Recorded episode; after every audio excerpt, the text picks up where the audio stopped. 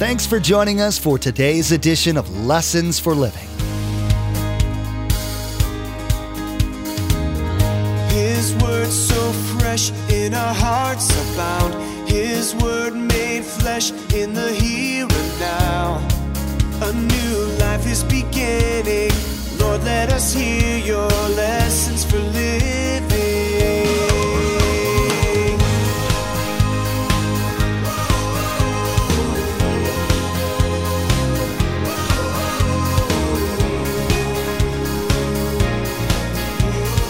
Lord, let us hear your lessons for living. You could tell me all the difference between your spouse. All of us would leave and we'd be discouraged. Or maybe be encouraged. Whew, don't have that many differences. That's good. But we're all different. And by the way, when you have children, are they the same or are they different? And they always marry somebody different. And God has a sense of humor. He just laughs. Because why? Because that's how we become like him. We have to learn to be patient with the indifferences. There's a verse in the book of Proverbs that says, iron sharpens iron, so one man sharpens another. What that means is that having quality close friends is good because they challenge you to become a better person. Pastor Mark will be teaching today about the closest relationship you can have, the married relationship. You'll find out the benefits of being married to someone who's so different from you. You'll learn why you should work on knowing your spouse better and listening to what they're saying. Remember, there's quite a few ways to receive a copy of Pastor Mark's teaching.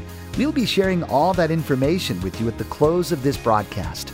Now, here's Pastor Mark in 1 Corinthians chapter 7 with today's edition of Lessons for Living.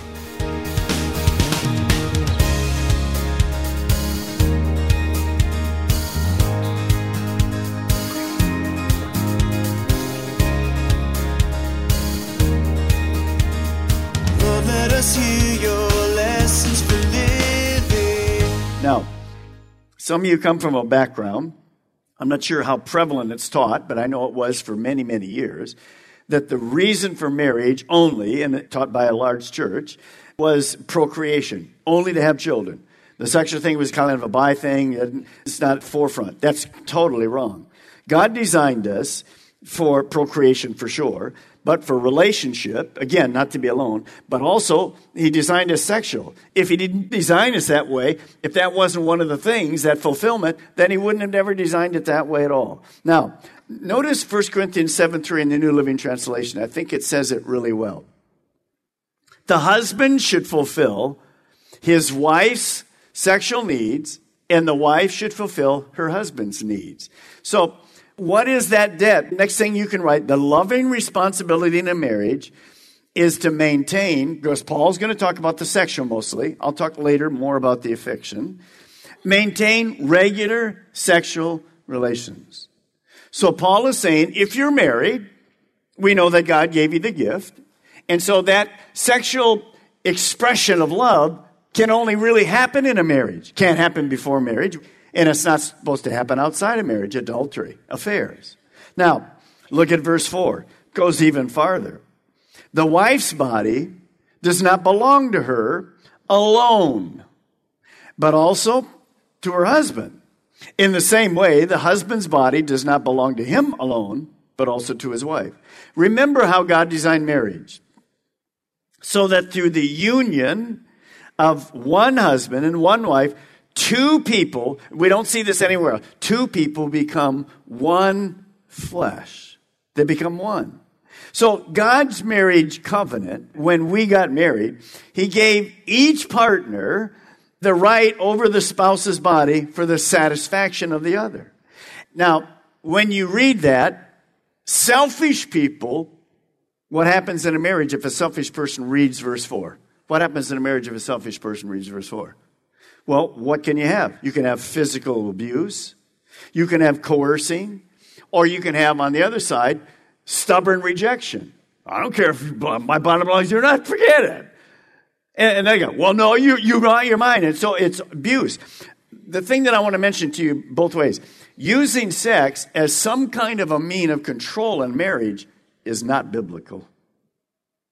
How can there be love if that is a controlling force. I'll punish you if you don't. No way that's going to happen. That is not a giver. That is not a debt we owe. So to balance that, so you understand what I'm saying, because as you know, in our world, we have a lot of abuse in homes, outside of homes. We have a lot of abuse with sexual children. If you go to Thailand and Vietnam, it's pitiful. And so Satan takes what's supposed to be special and he abuses it. So I want you to write this next statement. If you're married, if you think of getting married, you'll understand these. Sexual relations must be mutually agreeable. And you'll see this in a moment in a different way.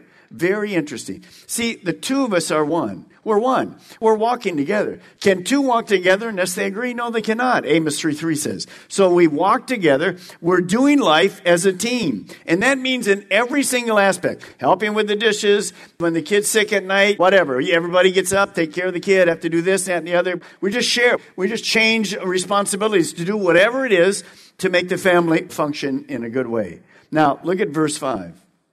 Paul says this. Do not deprive each other except by mutual consent. I'll come back to that in a moment. In other words, agreed upon. And for a time. In other words, limited for a time. So that you may devote yourselves, maybe this is why you would do it, to prayer. Then come together again so that Satan will not tempt you because of your lack of self-control. Now, I was thinking about that this week, and I was studying about it. What if your spouse says to you, we've got a situation, so we need to fast and pray. And you go, okay, well, according to this, if we're really going to fast and pray, then we're not going to be making love. How often do you want to do that? Well, I believe God is calling me to do that for the next 15 days, every month. Anybody ready to go home?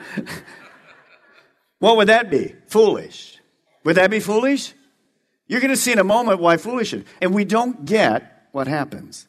So, of course, that's not balanced.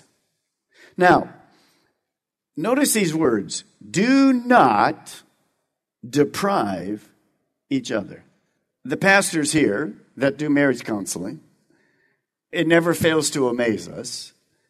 The number of Christian couples that come in for counseling. And during this, one of the things that we always bring up, we talk about what are the things that need to be corrected, what are the things that are the pins that are out of place, the doors coming off the marriage, what are these things? And you ask each person to kind of tell us top two or three things, and we work through those things. It never fails to amaze us. It still happens today that when you head to the sexual area, and you ask the wife, and then you ask the husband. Many, many times. I wish I didn't have to say this. Now, I haven't done marriage counseling for quite a while, so you don't have to worry about anybody being here. Don't like, oh, you're over here. Now, Dave might be here, but he's not talking, so you're okay. Here's what we discover. Well, how often do you make? I mean, we're not after like 2.2 times a week or whatever. We're just asking, how are things going in that area? And that's not the only question. We're asking all these things. How are you doing together? Do you ever have a date night? You ever go and hold each other's hands and walk on the beach? I mean, is there an affection? Is there an emotion thing like that? Do you enjoy doing things together? Do you pray together? Is there a spiritual part? Well, in the sexual, remember that triangle, 3. And quite often we'll hear this. Oh, once a year, twice a year. As if, pretty normal, huh? Well, no, that's not normal. And then you begin to understand. By the way, and that's not all just the lady, and that's not all the guy. It's a big mixture. So when you begin looking at that, what is the first 3 words you read in verse 5? Say them with me. Let's say them together. Do not what? Deprive. You say, well, once a year is fine, Pastor Mark. No, you weren't made to make love once a year. That is not fine. Now, what is that? That's a violation of God's design. If I'm going to be loving as a spouse, I have to learn to meet my spouse's sexual needs. Again, within boundaries, of course, on both sides. So we have to learn both to be sensitive and loving. It needs to be balanced. And if you'll honor God by loving your mate, God will bless you. I wrote this down many years ago when I started teaching on marriage. When you please your spouse sexually, you destroy your own selfishness. Now, that works both ways. We always joke with the wife with a headache or whatever, okay? Well, maybe there is a headache. Maybe there's a sickness. So what's the husband going to do? It's okay. It's fine when you're feeling better. Same thing. Wife wants to make love. Husband comes home. Man, I'm beat up. Had a terrible day at work. It was really difficult. What is the loving wife going to say? Okay, come on. Let's just kick back, relax. 2 nights, 3 nights from now, we'll make love. Does that make sense to you guys? Do not deprive. Now, understand, as you go through this, some other things are happening here. There's not just the sexual part, but there's this friendship part, this communication part. Write this down. What is Paul saying? There needs to be what? Mutual consent. Well, how do you get to mutual consent? The importance of communication in marriage. By the way, the #1 place of conflict is where? In the home. Why? Because you got 2 imperfect people forever going to be married. Hallelujah. That's what we are, aren't we? And so it is the place where we work all this out. So mutual consent. It's the importance of communication in marriage. How are they going to decide? One person says, we need to pray for 2 days for our daughter who's having a problem, or our son-in-law, or our child, or whatever the need is. It's not just that, but Paul using a spiritual thing. Well, then the 2 of you are going to have to what? Talk it out. So that communication is huge. I want you to write this down, because sometimes all of us, we're really poor at communication. Not just in the home. We're poor at communications in a lot of places. As managers, we find that out ourselves. Many times we fail to communicate something properly, and it causes disasters. We're all guilty of that. Communication, write these things down. But communication requires active listening. Active listening doesn't mean while you're playing on the iPad and your spouse is talking to you. Well, your spouse wants to say something to you, but you're stuck to the football game right in front. What'd you say? Did you say something? Wait till the half. It doesn't include with a paper out in front of you. And by the best time to communicate is not when you crawl in bed at night. No, find a way to communicate. #2, understanding requires being intimate and open. If I'm going to have communication, there needs to be some understanding of where I'm going, what we're talking about, how we're going to do this. And that communication is required us to be open. My wife texted me. I was out of town for a day, and she had said something about somebody wants to do dinner and whatever and whatnot. And so I just said, well, this is good for me and this is good for me. How is it for you? And how is it for them? See, you have to be open. You can't say, well, I'm only going to do it this way. No, you have to be open. You have to communicate that. If I'm going to communicate, what does it require of us? Time. What do we have trouble with? Time with each other. I have plenty of time to watch the game. My wife has plenty of time to paint. But sometimes we don't have time to what? Communicate together. And when that happens, you're going to see in a moment, Satan has a foothold. Now, look at verse 5 again. Very important. Then at the end of this set time, or for whatever reason, doesn't have to be a spiritual reason, some other kind of thing, big tests are coming, you're working on your master's degree, whatever, for 3 days, forget it, what, whatever. Look at the end of verse 5. Then come together again. What does come together mean? You get in the room, shake hands. That is not what it means. Come together again. Why? So that what? Satan will not tempt you because of your lack of self-control. Let me ask you a question. What is Satan doing in the bedroom of Christians? The very same thing he's doing outside the bedroom. To steal, to kill, and to destroy. The Bible is amazing, isn't it? I mean, we go right into the bedroom, and here's Satan. We think Satan's only going to destroy us outside. No, he destroys us from the inside. Right in our own marriages. You say, well, Pastor Mike, there's spiritual warfare in marriage? Probably the #1 place. Why? Because that's the foundation of our home and our society. And look at what's happened. So when you begin to understand this, would you just kind of write this down? And maybe we can't blame it all on Satan because it's our selfishness, but he knows it. Satan wants to destroy sexual intimacy inside the marriage. Not always porn and magazines and all the kind of stuff that we see on the internet. We've talked about that before. Those are dangers. But sometimes he just wants to do it. What is Paul saying? The longer a couple abstain from sex, the greater the risk one partner or both will fall into sexual immorality. So that Satan cannot tempt you because of what? The lack of self-control. Why is this important? What did we say at the beginning? God designed us to find sexual satisfaction, a gift that he's given us, where? Within the home. If it isn't happening, there's going to be a problem. Now, that's not an excuse to have an affair. That's not an excuse to go out and do something you shouldn't do morally. But Satan knows this. If we ignore God's design and God's commands, we're setting ourselves up for a fall. Even unwanted divorce. It happens because of this. Husbands and wives should lovingly fill each other's needs, emotional, spiritual, sexual. Passion in marriage will last if there's mutual pleasure as our goal. Sexual intimacy should be celebrated. It should not be tolerated. That's going to change, but understand how that goes. So, write this down. I will remind you. Marriage is a battlefield, so keep God in charge. See, God's the head of the marriage. You're not the head of the marriage. The two of us become one under God. Jesus be the center of our marriage. Amen. That's what we're talking about. So, the enemy knows this, and he loves to come into the bedroom. Now, turn with me to Psalm 127, if you will.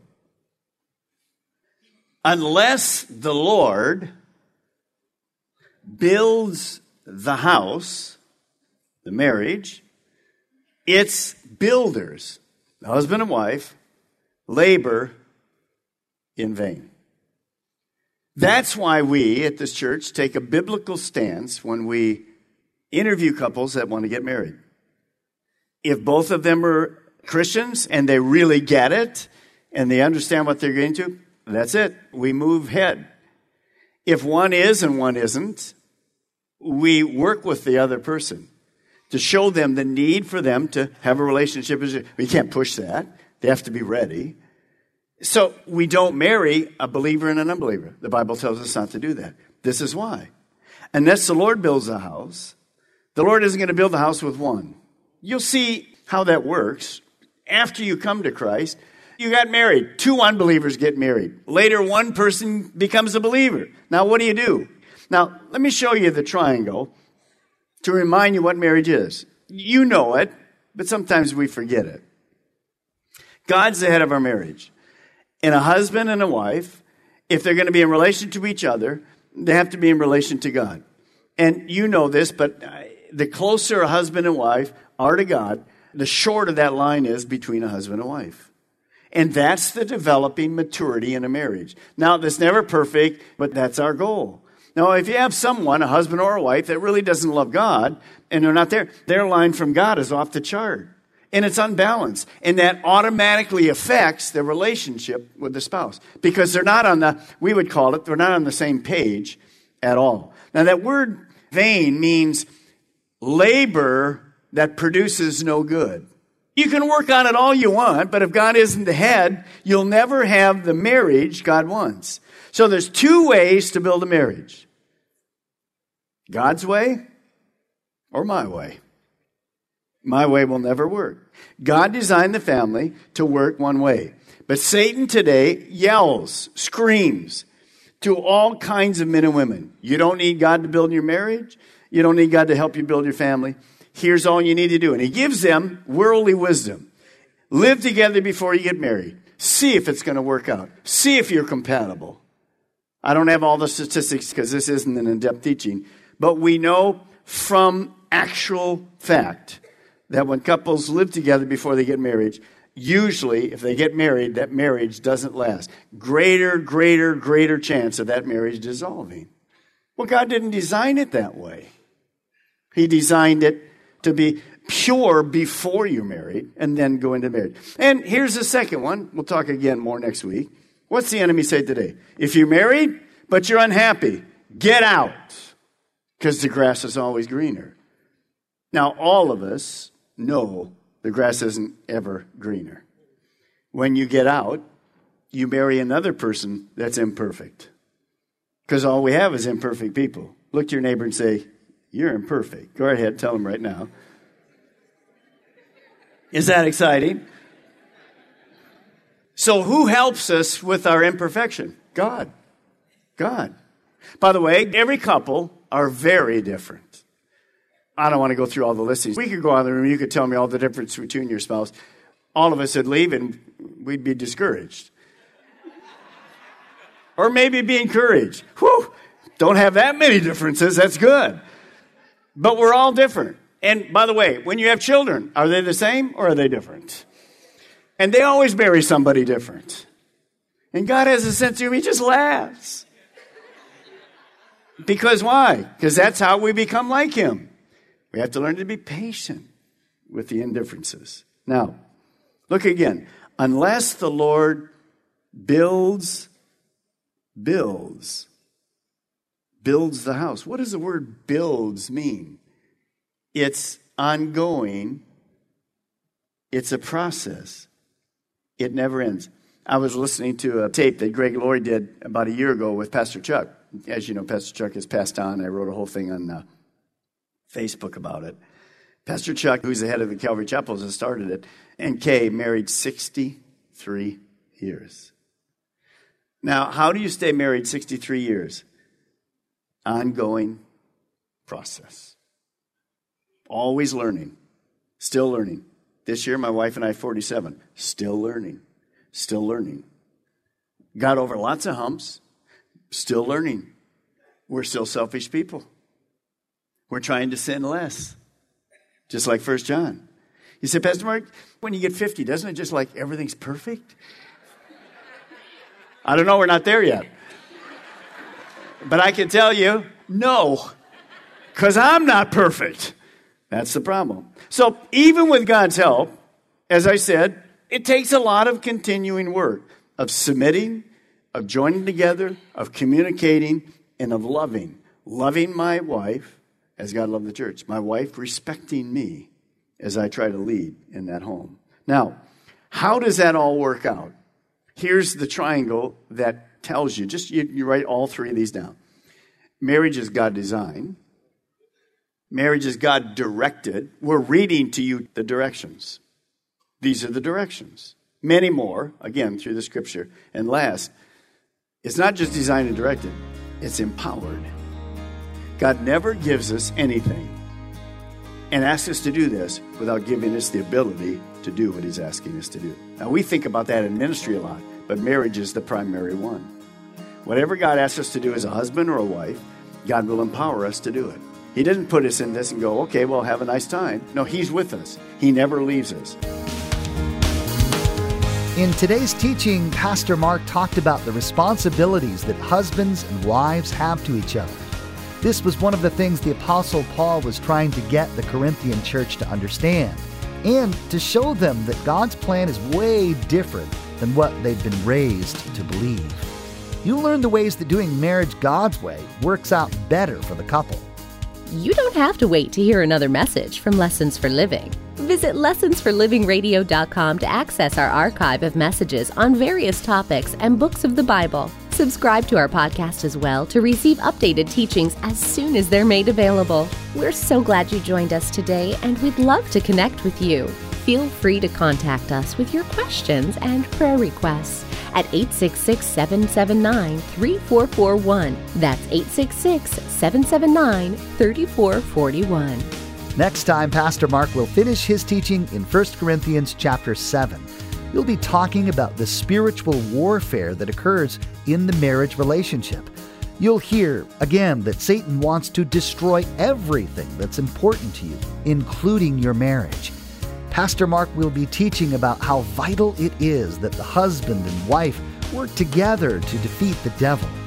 We've run out of time today, but we do encourage you to tune in next time as Pastor Mark will continue teaching through this series, People, Problems, and Practical Helps.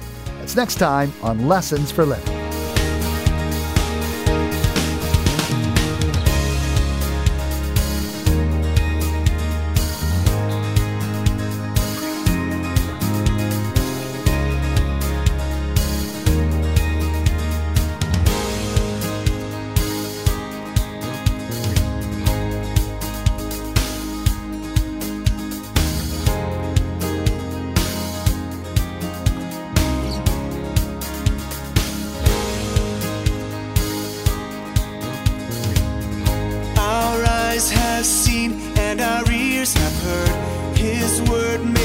crash in a hurry.